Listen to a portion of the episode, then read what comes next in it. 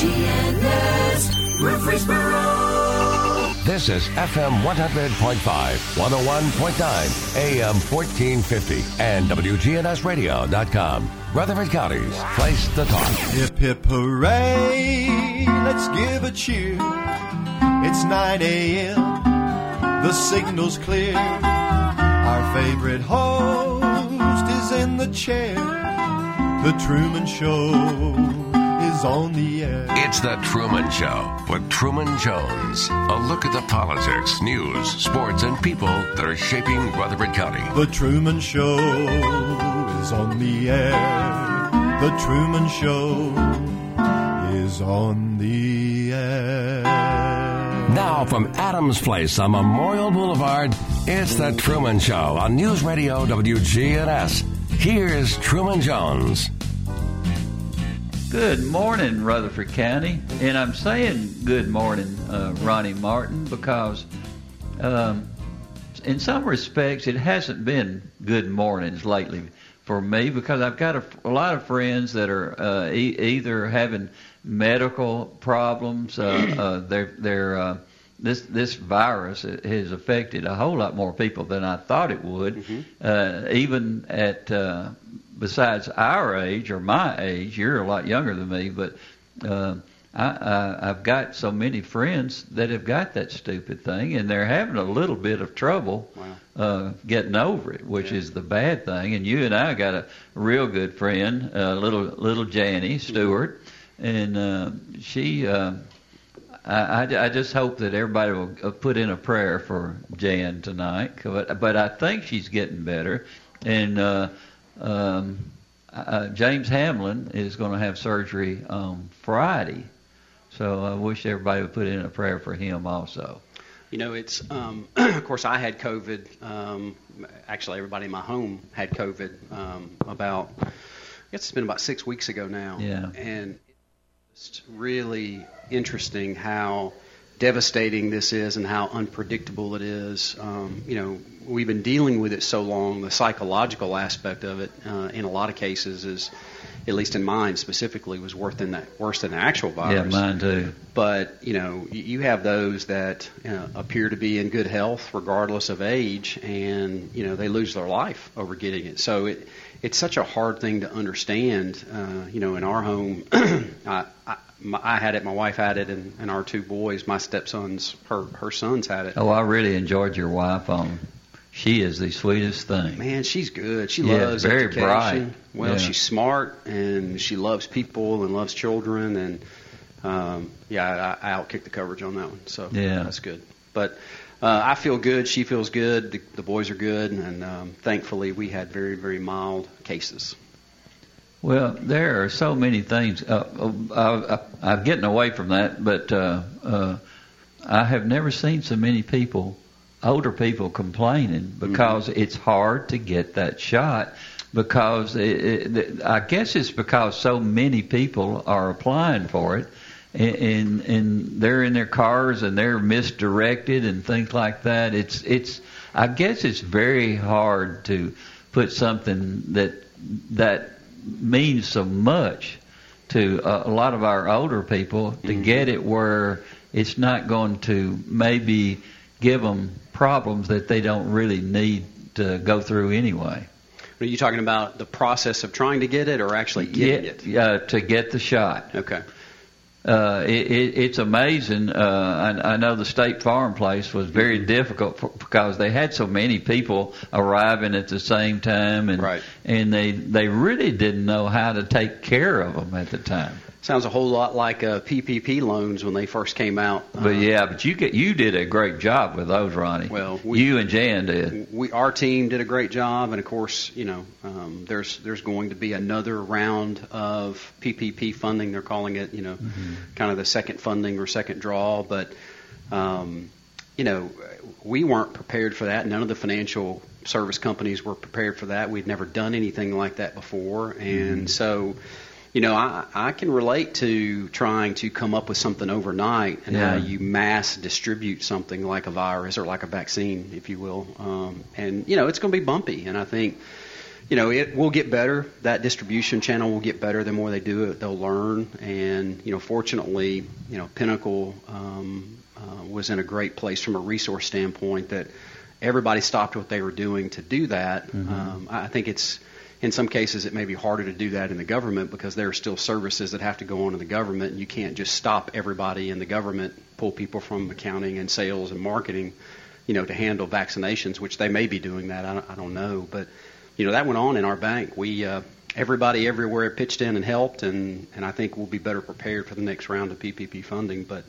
Uh, yeah, you're right. It's we've got some work to do. We'll get better from the distribution on the vaccine standpoint, and, and hopefully uh, that will allow us to get to some sense of normalcy where the fear of COVID-19 goes away. And um, you know, it's I don't want to underemphasize um, the impact that a lot of the small businesses are having because that's a very real thing. Yeah. But you know, with every challenging, heartbreaking story you hear about that, you hear great stories about people, you know, doing great and the businesses surviving and PPP funding helping, and so hopefully we'll get back to a normal place where we're having different conversations. You know, I've been so proud of you uh, ever since you've been elected to the city council, how you're meeting all these problems, and um, you are a, you're a, a younger version of me in a way. I'm not. I'm, I'm put, not putting High myself on. high uh, praise. No, I'm not putting myself on your level. Yeah.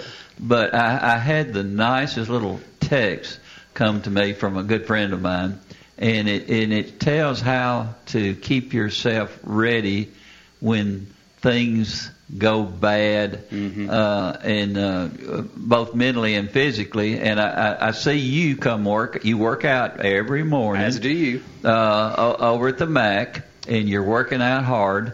And then this little text mentioned the fact that we have to keep ourselves both mentally and physically Absolutely. uh, healthy as much as we can. So, uh, what it said basically was that we have certain exercises that we do every day to keep ourselves both mentally sharp and physically sharp.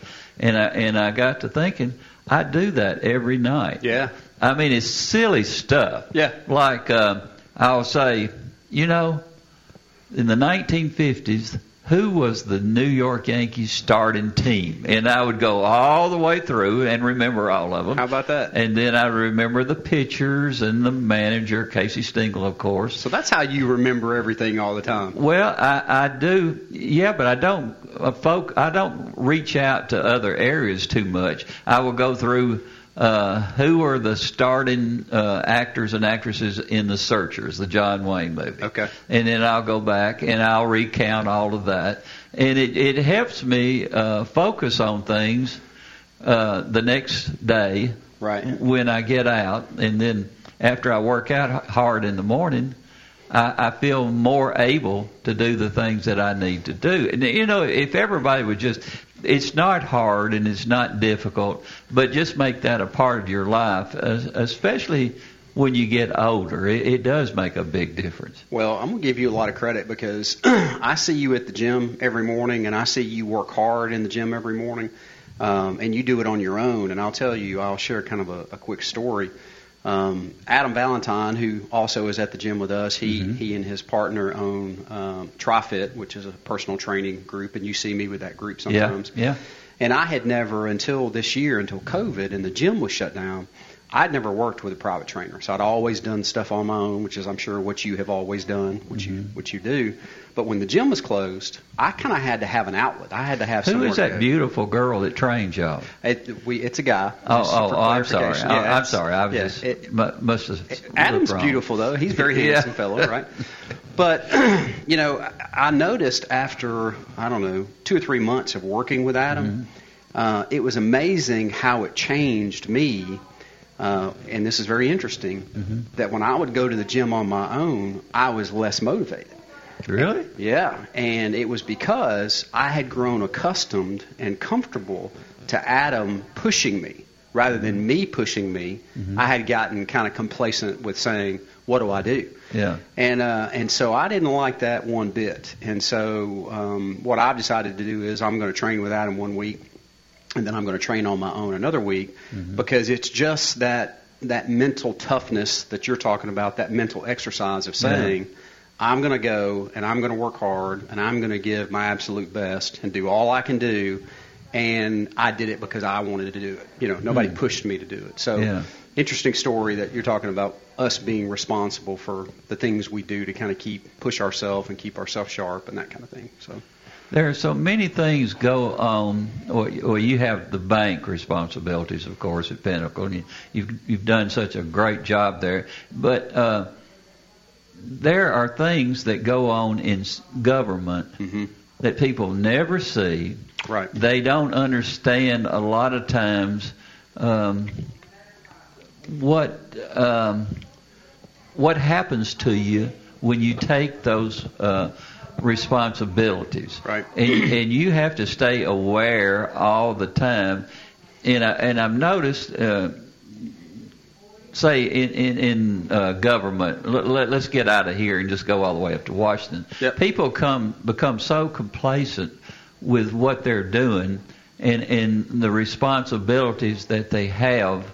A lot of times they get caught up in doing things and they really shouldn't do, Right. and and and, and it's it's not open to the public, and and you see them kind of change mentally uh, a- as the years go on, Right. and, and they may slide over to an area where they should not be, Mm-hmm.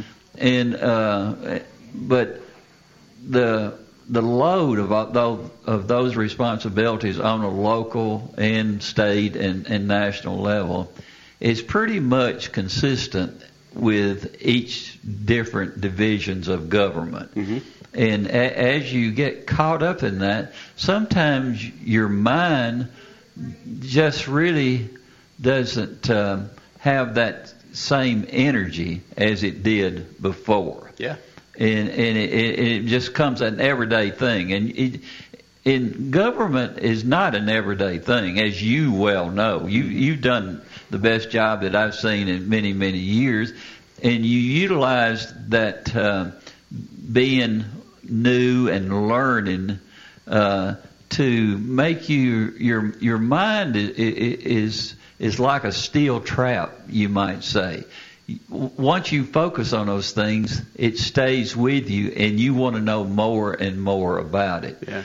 And and as these new um, uh, situations come up, like you had the sale of, of Murfreesboro Electric and some of the other things, what you hear, even though you try hard to try to find out everything that's going on, Right. when you're in government, a lot of times you're trying to sell something. Kind of like a car salesman Sure. who wants you to see all the good things that's going on with that particular vehicle, but they're not telling you everything that goes on. But I, I had a good uh, situation with Stan McNabb when I bought that uh, That Cadillac. that, that cheap Cadillac. Yeah, that's yeah, right. yeah, yeah. But um, how how do you feel now that you've gotten a few uh, uh, uh, a lot of situations that have gone on that you tried to find out everything Mhm. that was going on, but now you probably didn't know because somebody wanted it to happen Sure. and they wanted to paint all the the uh, clean all the wheels and the windshield and everything for you even though it's not exactly correct Yeah, I think um, you know it, it's such great insight you have about that because of the experience you have and, and the track record of service that you have. Yeah. Because a lot of people that have not been in that in an actual position in the shoes of an elected official don't know. And so, you know, I, spend a lot of time um, in reflection in comparison of what I do as a day job and my service to the city of Murfreesboro. And you know, one of the things that we have to do as a lender, you know, if if you were to come to me, I, you know, for people that listeners that do not know, I'm a banker during the day. Of course, I work at Pinnacle. Uh, I do a lot of real estate lending. I do a lot of small business lending, working with small businesses.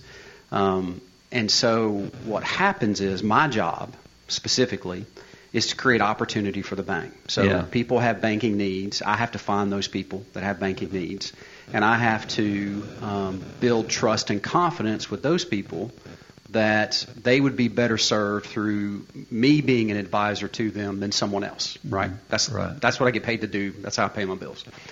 Well, that's where that's the beginning of the opportunity. What I have to do internally, which is really transparent to most of the, the people that I serve, the customers that I serve, and businesses that I serve, is we have to know what information to get from those individuals. Uh, we've got to go about getting that in a way because that's not fun. If you've ever, you know, uh, borrowed money, it's Yeah. not easy to go, do that. We're going to ask you for all kinds of information, and there's some work involved in that. Uh, so we got to make that as easy as we can make it. Um, but we have to be thorough. We we can't we can't not ask for information just because you might not want to give it, or it's inconvenient, or frustrating for you, or Yeah. your last banker didn't ask for it. We're going to get what we need to feel like we've got the information we need to make a good decision because I have that responsibility to my employer, mm-hmm. right? That is my obligation. I'm the gatekeeper. And so my boss and his boss and his boss and the shareholders of Pinnacle Bank are counting on me to make sure that when I lend depositors' money out to people that borrow it, that I'm giving it to the right people that they can pay it back. Yeah. And so I've got to cast a really wide net. I've got to be extremely thorough in what I do. And most importantly, uh, everybody makes mistakes, right? Nobody's perfect.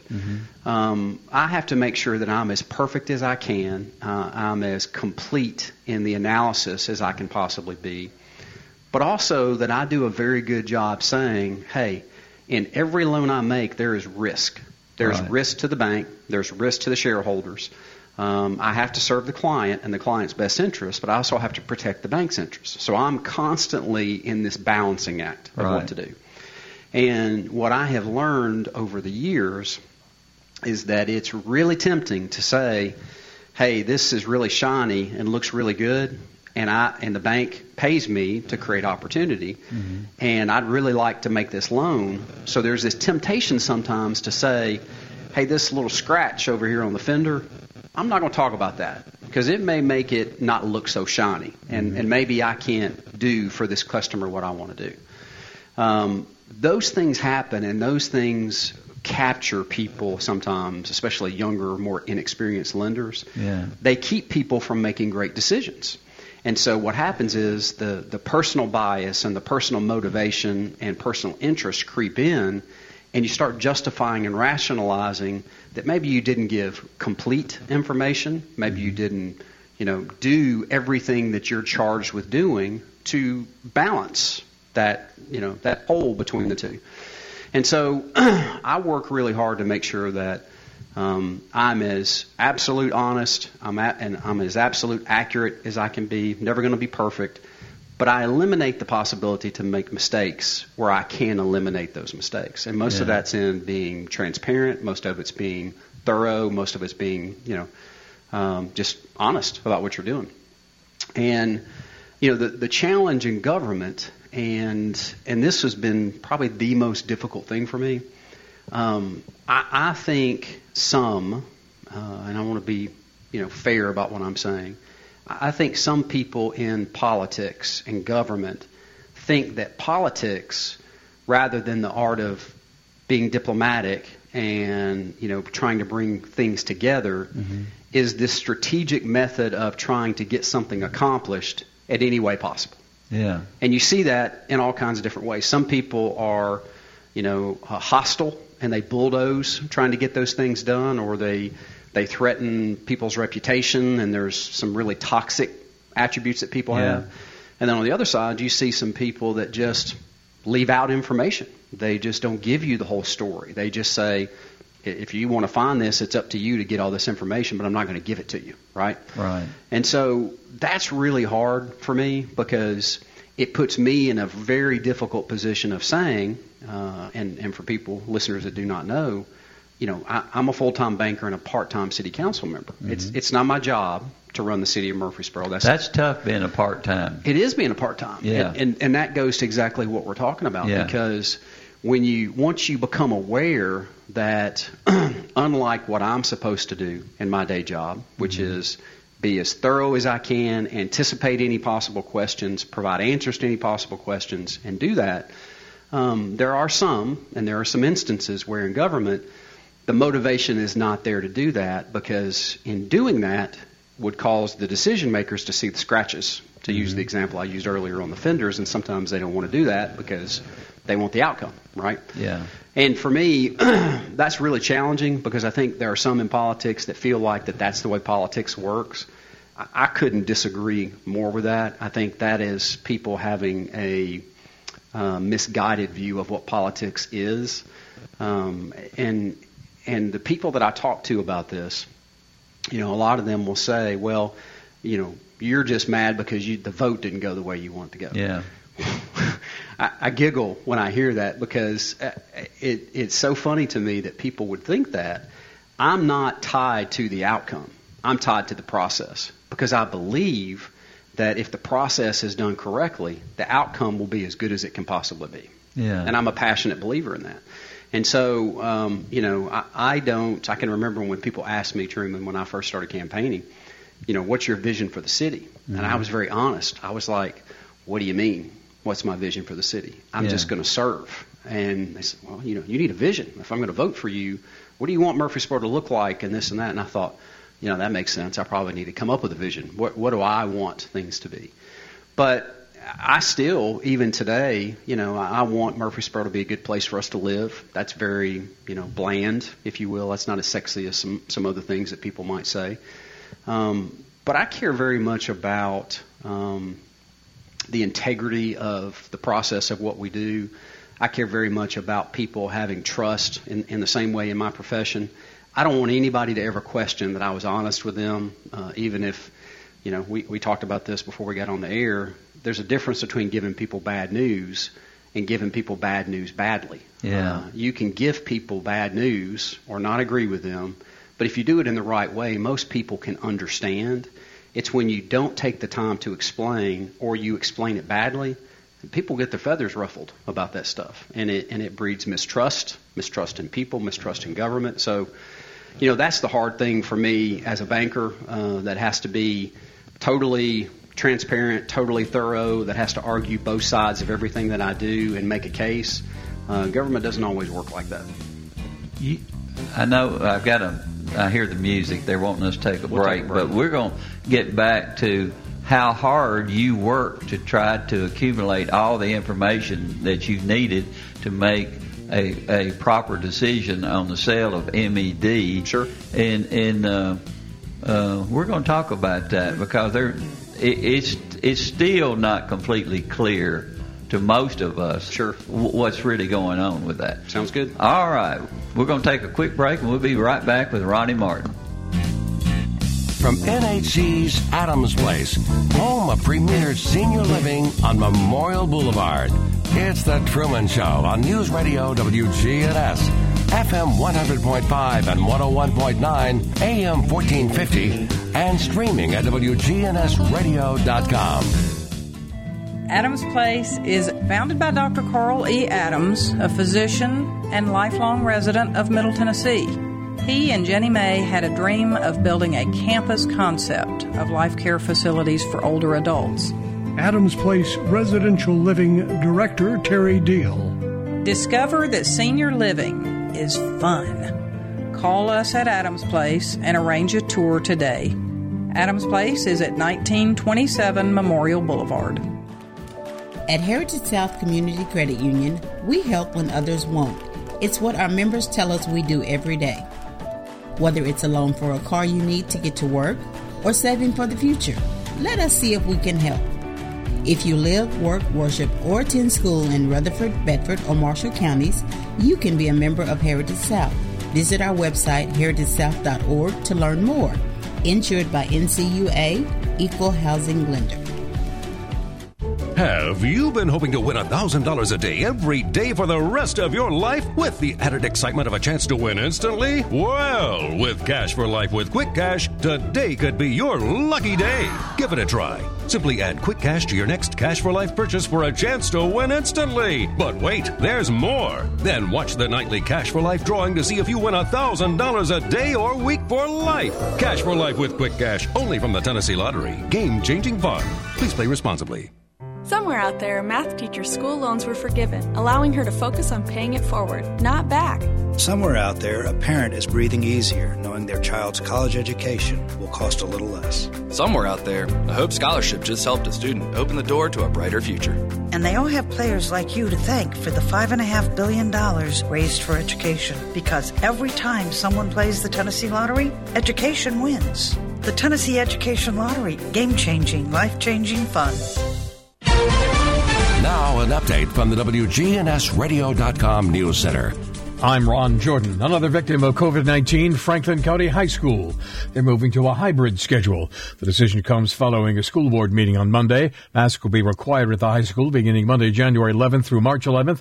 Elementary schools will continue with the option of mandating masks. Murfreesboro Fire and Rescue got a call about a home fire at 3107 Bishop Street about 3.30 Tuesday morning. First responders reported that the structure was fully involved.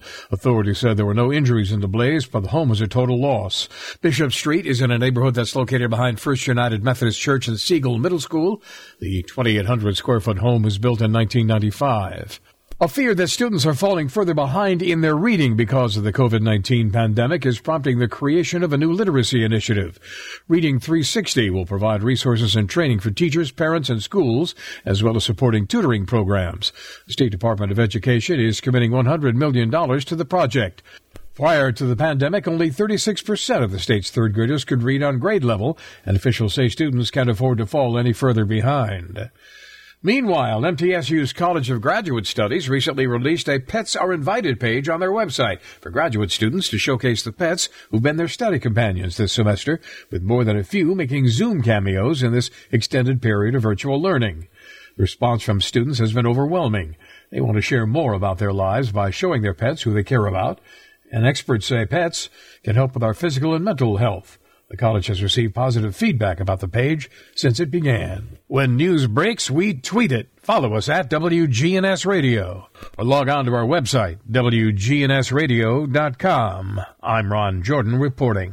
News updates around the clock, when it breaks, and on demand at WGNSradio.com. We are News Radio WGNS. If only I could spend my whole paycheck on new tires, said no one ever. Which is why Bud's Tire Pros makes buying Michelin tires simpler. Allison Mitchell at Bud's Tire Pros can help you out. For service you can trust without the hassle, visit your local Bud's Tire Pros in town. They offer a straightforward approach to service and they include the nationwide warranty with every purchase. Stop in today to see their full lineup of Michelin tires. For whatever you drive, Michelin has a tire to fit any need. Tire Pros, hassle free, guaranteed. To find out more, visit Bud's Tire Pros, BudsTirePros.tn.com.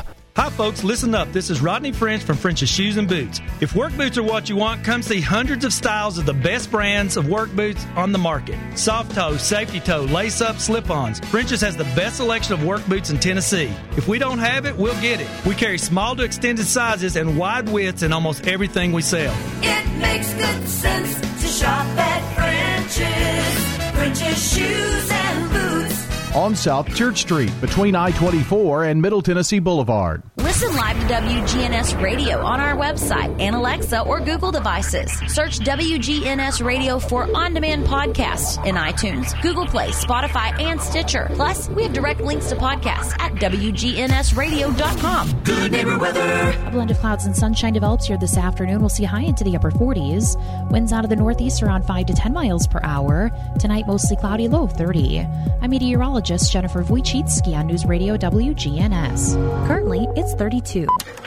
Premier Six Theater is open. They're excited to see you again and will be showing some classic movies you'll be sure to enjoy.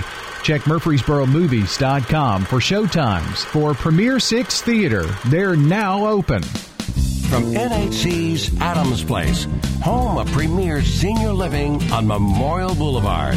It's The Truman Show on News Radio WGNS. FM 100.5 and 101.9, AM 1450, and streaming at WGNSradio.com. Well, anyway, I think we talk as much off there as we do on. Hey, that you were talking to them already, Sorry. Ronnie. I, I know they appreciate that. Uh, the the sale of, of MED affected a lot of people. Mm-hmm. Uh, many of them were li- lifetime uh, uh, workers at Murfreesboro Electric, and and they're all, I remember they were always committed to give the best service and as quickly as possible. I, I, I and of course I. My wife Jackie worked there, and she'd come home, and, and if something wasn't maybe done correctly or the way she wanted to, she would be so upset. It would just uh, drive her crazy. But the sale of MED, uh, you mentioned the word complicated a, a, a minute ago. To me, that complication just really explains MED and, and, and the process that was going on to sell MED. In my opinion, it was so complicated, it happened too fast. Mm-hmm. And I think a lot of other people think that also. And as you go along, you start finding little things that were not brought up to the city councilman that would maybe have changed your mind a little bit as to you were the only one that voted against the sale at the time, and you had a lot of uh, good reasons for it. We've seen things happening since that particular sale, but um, um, how do you feel when things happen later on that that obviously you didn't get the full picture of what was going on? And you worked hard to get it. I remember you were terribly focused on that and you talked to everybody concerned. Right. but the complicated issues that were going on uh, sometimes it's hard to bring those up uh, especially if you're wanting the sale to go through Right. uh, or maybe the, the the homework wasn't done to make sure that you guys had all the information. Sure. So, um, how do you feel when you know that that maybe if we could have waited another two, three, four months uh, and, and still make sure that all the information that was possibly able to be collected at the time uh, would could probably come over to uh, the the area that you know that uh, either you would have voted for it if you had known that, but we needed to make sure that all of that was covered by the time we finished the deal.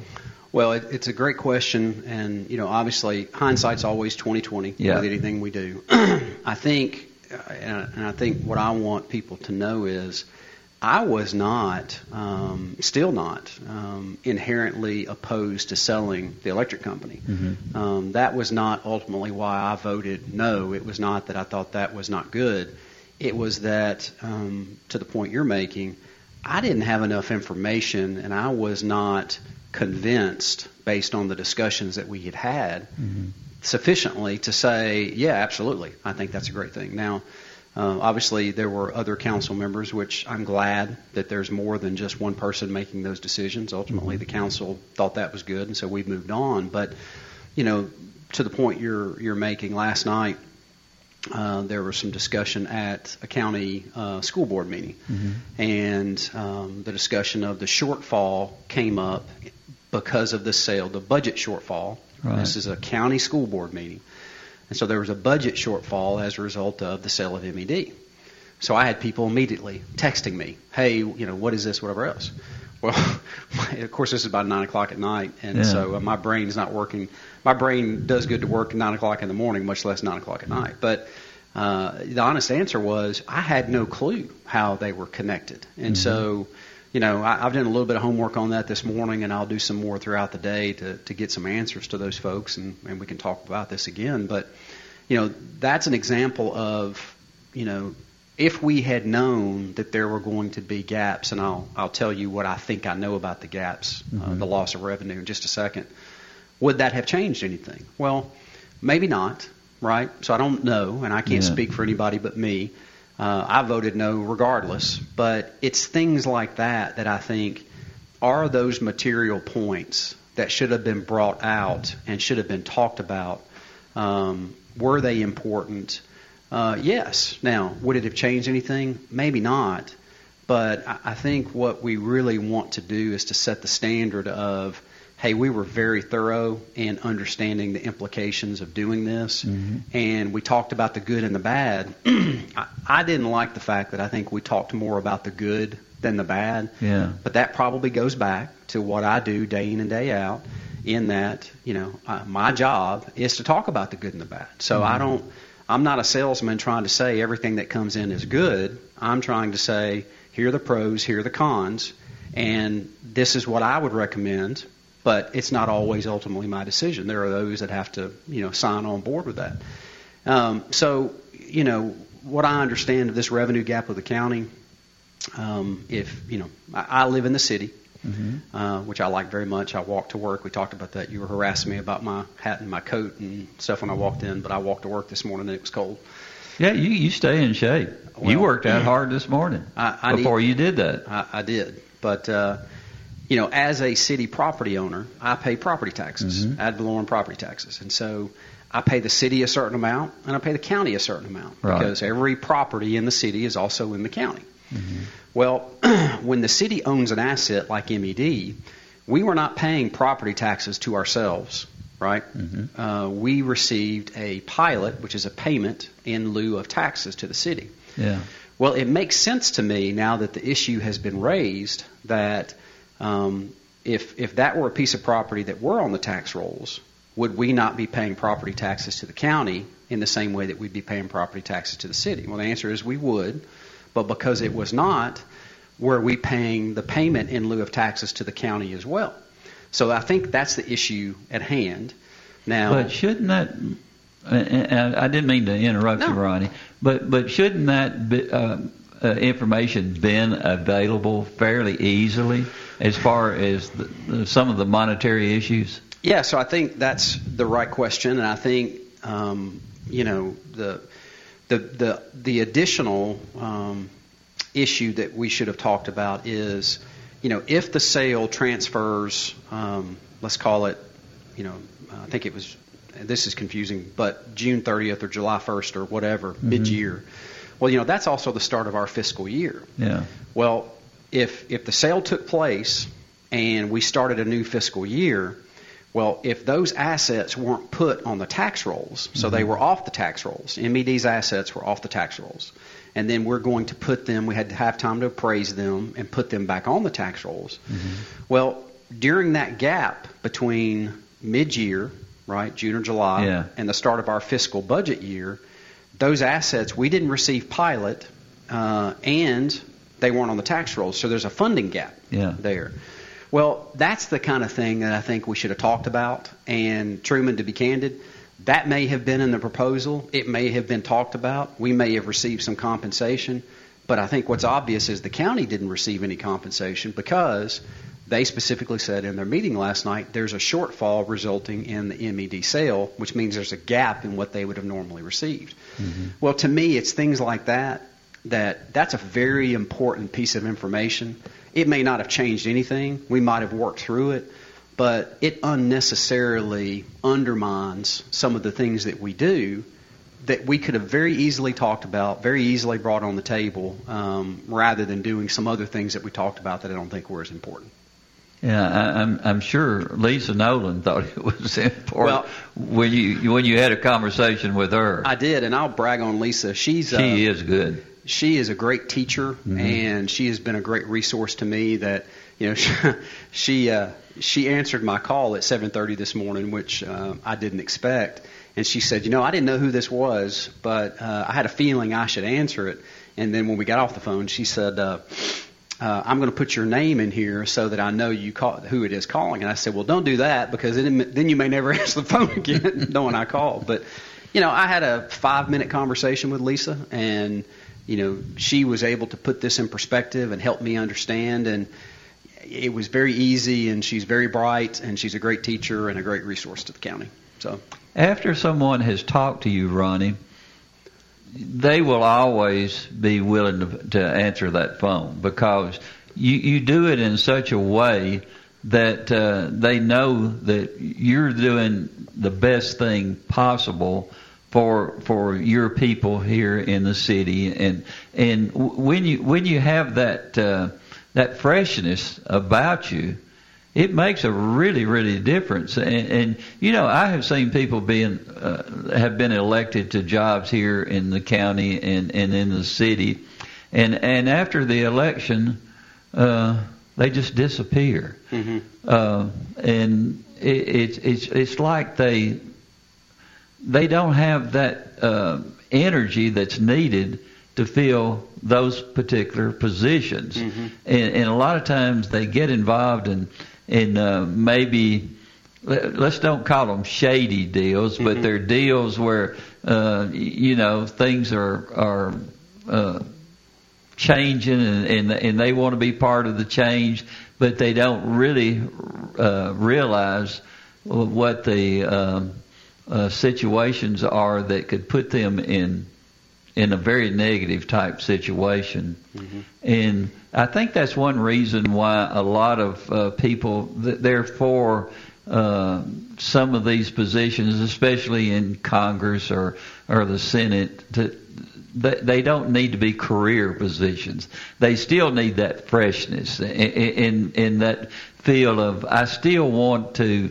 Um, I, I, I want those people to maybe go on to other positions. You know, in the in Congress, uh, a lot of those people when they retire, they stay in Washington because they start working for other corporations and Right. things like that because they have those uh, ties to them. Mm-hmm. Uh, those things won't ever happen to you because I've, I've seen a, um, uh, I've seen a particular characteristic about you that you constantly want to do the right thing, and to do the right thing, you have to educate yourself as to what's going on in those particular positions. And I, I- don't think that's I, I think that's very rare in, in politics. And, and you know, we we've been watching the the presidential races and, and the senatorial races and those things. I've quit watching them because you never hear anything that's truthful. You really don't. I, I, I mean, you, you you have people that are obviously writing a new movie or something, and this this is your star player, and and uh, we're going to make sure that uh, he's he's got a halo over his head, and he's the brightest person in the country. Um, I have really. Uh, I, I've gotten fed up with politics, to be perfectly honest with you. And and you keep me going. As I know, there's still people out there that are obviously wanting to do the right thing. Yeah. And uh, I just- I had some people talking about the, the school board meeting last night, and they were so disgusted with um, some of the players on uh, on the school board of their questions and and how they went about, and I think some of them were even maybe wanting to be paid more for what they were doing, which is basically nothing if you look at it, uh, uh, other than stepping in holes and things like that. I It- have to watch that. I missed it, but I'll have to watch it. yeah. Uh, so how's everything else going? They, you know, things are good. Um, it has been um, a really hard 2020 for everybody. You Yeah. know, that's an understatement. Um, but um, I, I couldn't be happier with, uh, from a professional standpoint at work. you know, Pinnacle has been great to me and uh, to the team I brought uh, um, from First Bank. You know, the team that we came there from, and uh, they've been great to the people that we came um, together. I mean, everybody's really enjoyed being at Pinnacle. Uh, the culture has been great. Um, you know, it's just a really great place to work. Um, and I'm very thankful that you know we have had the opportunity to bring a large part of our client base to Pinnacle Bank. I think they've been very happy with that, and so that's Mhm. been very very good for business. And um, you know, uh, um, the uh, from a personal standpoint, um, you know, you hadn't been able to spend the kind of time with family that that you want. Everybody's struggling with that. So you know, our, our struggles as a family are no different than anyone else's. Um, but um, you know, I think the hardest thing for me has probably been service. You know, my my service to the city, uh, in the sense that I am constantly forced to um, kind of humble myself from the standpoint of, um, you know, you see things that disappoint you in uh, process uh, and or behavior. Uh, and, and in a lot of cases, you know, those things are, I feel like, kind of bad habits that have uh, followed, you know, uh, either position or that kind of thing. um, and you know, we've got a, a great city council in the sense that they're fine people that care about our city. Um, we're not always going to agree about certain things, and I think that's healthy and good.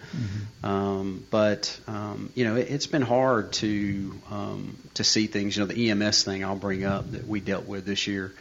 You know, um, I I still don't even understand, um, and I was on the council and very involved in these discussions.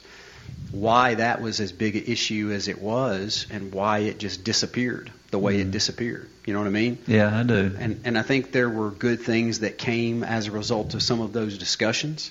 But um, you know, if you were paying attention and you were really watching and reading that as a book, you'd have kind of closed the book saying, I, I don't even understand what just happened. Uh, and and when you're a you're, you're an elected official and you're in that process, it uh, it goes to work on your mind related to you know who did what and why it was done and all those sorts of things. So You're involved in different personalities. well, it's just tough, and so you got to stay positive, and you got to give folks the benefit of the doubt, and you got to give folks grace, and you got to stay motivated, and you can't let those things roll from one issue to another. You have to keep going because ultimately, at the end of the day, you know there were.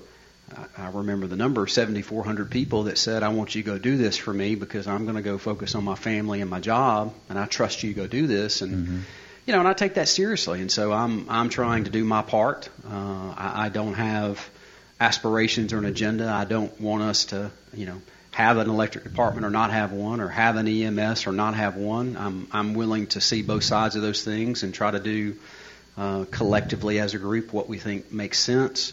But it is hard to um, watch the process unfold sometimes when you know it's probably not unfolding the way we should aspirationally want it to unfold. And, you know, most of the time, if you're not willing to do outside extra work, uh, you're not going to know the whole story. Yeah.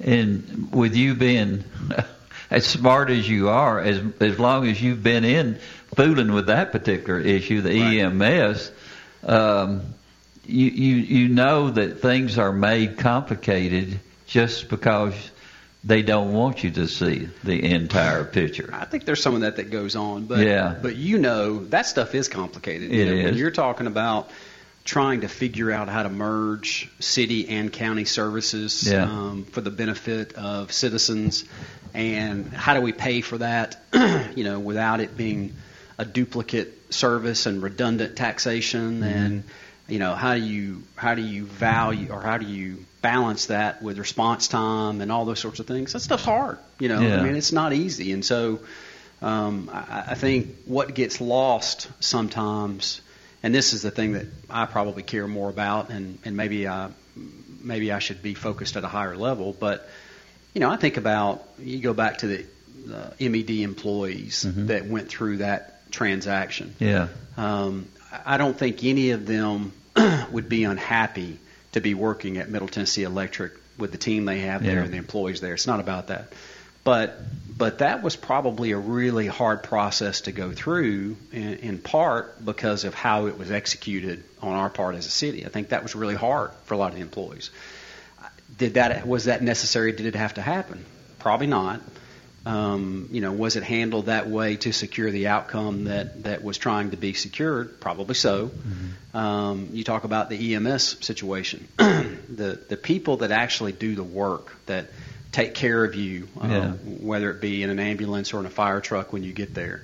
Um, you know, I think sometimes it's those people that get overlooked. That you know, at a high level, we're focused on some things that we're not really even listening or paying attention to what happens when somebody's in an accident and and a fire truck pulls up or an ambulance pulls up and what do they need? And you know making sure that leaders uh, are in the right position to encourage people to be cooperative and hold them accountable and really kind of walk the walk from the standpoint of saying hey we're trying to do what's best we're trying to do what's best well let's do what's best Let, Yeah. let's make sure we're executing and actions are following those words and so you know um, those are all tough things we dealt with you know in the last couple of years and we've got um, I, I am on. Uh, I'm, I'm stepping off the uh, planning commission. I don't know if I told you that yet You or did. not, but I'm going to Parks and Rec, and you know one of the things that we're talking about today at the Parks and Rec committee or commission is uh, the opportunity to acquire you know 70 something acres that is contiguous to Barfield Park, and that Actually, we had uh, Mr. Williams on. yeah that's right. And uh, We'll have to have him back talk about that. he he did such a great job explaining all the things that were involved, and having somebody like him that can reach out to you is special, or you could reach out to him to to find all the information available. Nate is great, and you have been kind enough to let me bring a lot of the city folks, you know, on the show. Um, the people that I have brought on the show, they're, they're some of my favorite people. Nate's one of those. Very easy to talk to, very bright, very competent. Um, can articulate his vision for Parks and Rec, which is why he's there and in that job. Um, you know, and really passionate. At the end of the day, really passionate about that. But to be able to add, you know, 70 something acres to our park system um, is a really big deal. It's a once in a lifetime opportunity. Um, and, you know, there's been some discussion that, you know, eh, what will the what will the public response be? You know, um, uh, what will they think? And I said, well, I think they should celebrate, and we should be excited for that because there are very few communities that talk about wanting to keep green space and have green space Yeah. you know, Barfield has 400 acres. Adding 70 to it, you know, is going to put us close to a 500 acre park, you know, in our city. Well, that's a big deal. That's pretty rare. It's really rare, and and the conversation that comes up, unfortunately, is, well, you know, there's some been discussion about the West Park. We're supposed to build a, um, a sports com or a Barfield type hybrid something on the west side of town for the for the west side residents. I'm not opposed to that at all. I think that'd be great if we can do that. But um, that also, depending upon which version you look at, probably has about a $50 million price tag. Well, for $50 million, um, there's a lot of other things that I would personally do in the city of Murfreesboro rather than invest in another recreation facility, which again, I'm not opposed to. But, you know, we've talked a lot. I know how happy you are about how long it takes to get from one side of town to the other side of town. We've just got some major infrastructure things that we need to do that, you know, just one council member's opinion. Um, if we can pick up 70 acres at a what I would view in comparison to the West Park uh, at a pretty attractive offer, you know, to be able to pick that up, um, I think that's money that we really should be spending. Um, and when we start thinking about a $50 million outlay for something like that, um, I, I have heard that we could build uh, a bridge over 24 to connect one side of Murfreesboro to the other side of Murfreesboro outside of those exchanges. Mm-hmm. If we could do two of those for 50 million bucks total, I'd probably spend my money there rather than build a new park on the west side. And I bet the people on the west side would appreciate that because it's going to take pressure off the interchanges. So it's those kinds of things that we'll be looking at in the upcoming year or two. And you know, again, I have my opinion about that, but the council will make the decision. Is is it hard to explain things to the public when you're having to spend money? I mean, taxes always. If if you ask the, the, most of the people who live inside the city, and and they name their uh, choices at the very top where they don't want to spend and go all the way down. I- i- Is it hard to explain it to them the um, what what the real results will be spending that money and what it's going to go to as far as to enrich the city itself? You know, my experience, and I think every council member um, experiences this.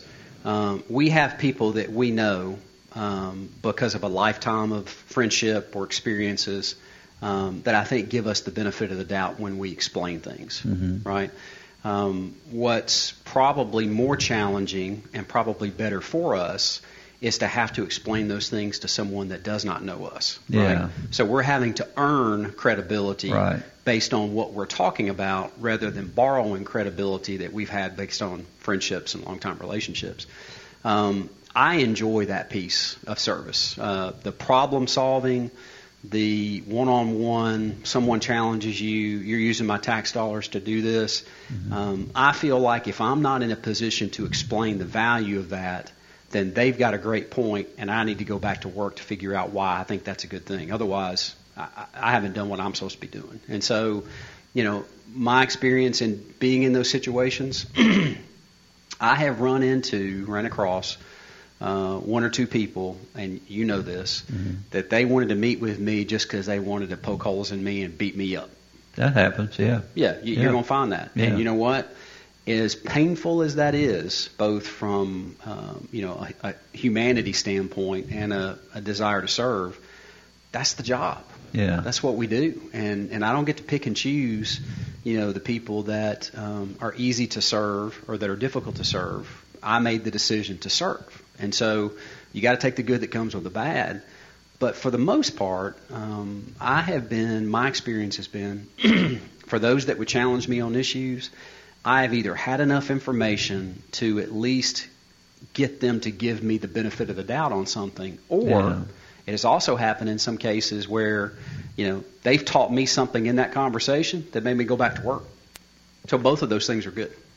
You know, I think your experience with the bank has helped uh, uh, you uh, be able to react the way you do with the public, and it's it's like Bob Mifflin. You know Bob, I think. Great guy. Yes, One he is a great guy. Yep. And and we were talking on the phone uh, the other day, and we were talking about a certain situation where the bank that he was working in, uh, and a number of other people that I, I've known most of my life, and and uh, the, for some reason a uh, a hatchet man came in, and you know what a hatchet man is for I've the heard, bank. I've heard this story before too. You- so well, okay. not from you, from Bob. All right. Yeah. And and, and uh, uh, we some of us found out about it and, and uh, wrote uh, uh, letters uh, to. Uh, I remember still re- remembering the letter that I wrote to the president of of the bank in its entirety, na- nationwide.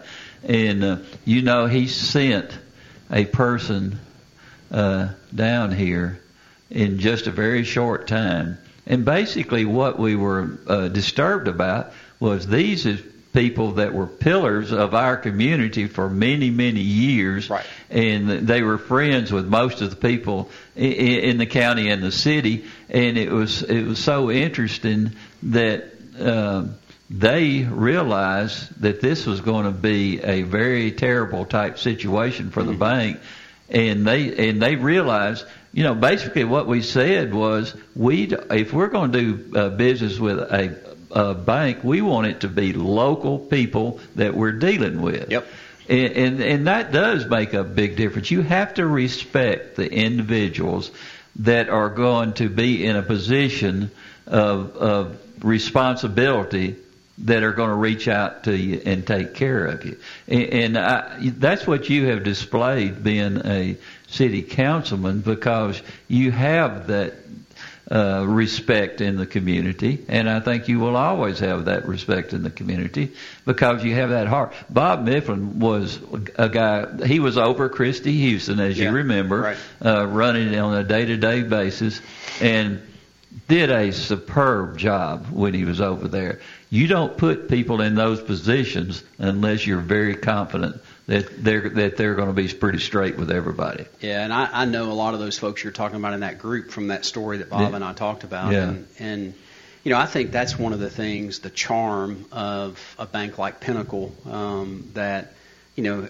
was Calvary, you know, and Yeah. you think of some of the people that worked at Calvary and the Knew knew every one of them.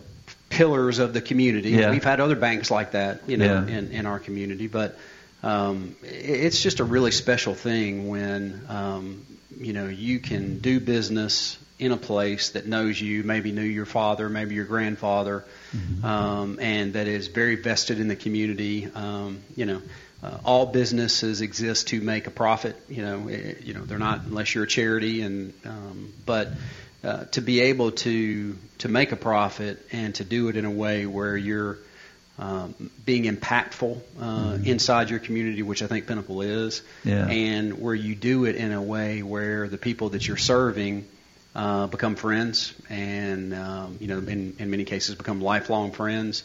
I mean that that's just kind of a bonus, and I think what makes um, Murfreesboro special, small town special, and you know, as we continue to grow as a city, it's going to be harder and harder for us to keep that small town charm. Yeah. Um, and I think when and where we can uh, prioritize things like that and make sure that we are inclusive and bring people together and continue to, to try to be, um, you know, a, a, a, community, a small community, then uh, I think that's good for everybody. Speaking of small town charm, when is the bank going to finish its building project? yeah, I, it, it's not very charming to go over there it's in progress parking two, area. two steps back to make uh, one step back to make two steps forward. Right? Yeah, yeah. Um, it, it's a mess. It, is is there a picture of the bank, and and and it's going to include uh, all the areas that are going to be inside the bank itself? Is is that going to be available to the public pretty soon? Uh, I'm sure Bill Jones has that, and we'll have to get him on the show to come and tell you about that. We'll yeah, to bring him back. He hadn't been here in a long time. He needs to come back. All right. Now, all, all the other banks uh, across um, Murfreesboro mm-hmm. in the area, um, they're still only drive-throughs, right? Well, you're talking about Pinnacle?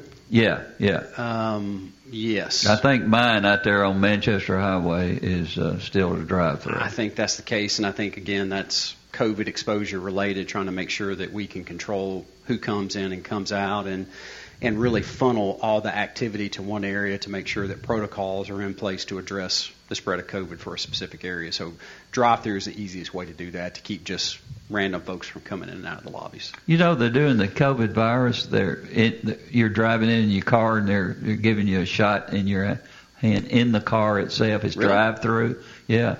Uh, the only thing I, I don't like about it is, is you can't order a milkshake or anything like that. I mean, you would They're think not that, providing curbside. Yeah, you would think they would offer those particular things. Hey, here, here's who they. If we need uh, operational execution improvement on uh, drive-through capacity, uh, we need to consult Chick Fil A because I think they figured out a way to get as many people through their drive-throughs. Do you go to Chick Fil A? No. So you don't understand what I'm talking no, about. I don't have a clue. Uh, well, the listeners will know, and Chick Fil A is a machine, and there's no telling. They have people out there taking orders, and probably um, a, a two-minute drive time from the time you come in to placing an order, getting your food. Mm-hmm. Uh, it is extremely impressive operationally what they do. So um, I, I know that everybody's doing their best, um, but uh, Chick Fil A must do business with the bank, do they? I I should know the answer to that. I don't. I don't even think I should tell you that if I do. No, I you wouldn't. shouldn't. Yeah. So. Uh, I've enjoyed it, Ronnie. I have too. We've Thanks. run out of time, unfortunately. Thanks for having me. And everybody remember uh, Jan Stewart and, and uh, uh, James Hamlin uh, in your prayers tonight, and uh, hope that uh, they will be recovering real quickly. Thanks, Truman. Thank you, Ronnie. We'll see you in the morning at 9 o'clock. From NHC's Adams Place, home of premier senior living on Memorial Boulevard. It's The Truman Show on News Radio WGNS, FM 100.5 and 101.9, AM 1450, and streaming at WGNSradio.com.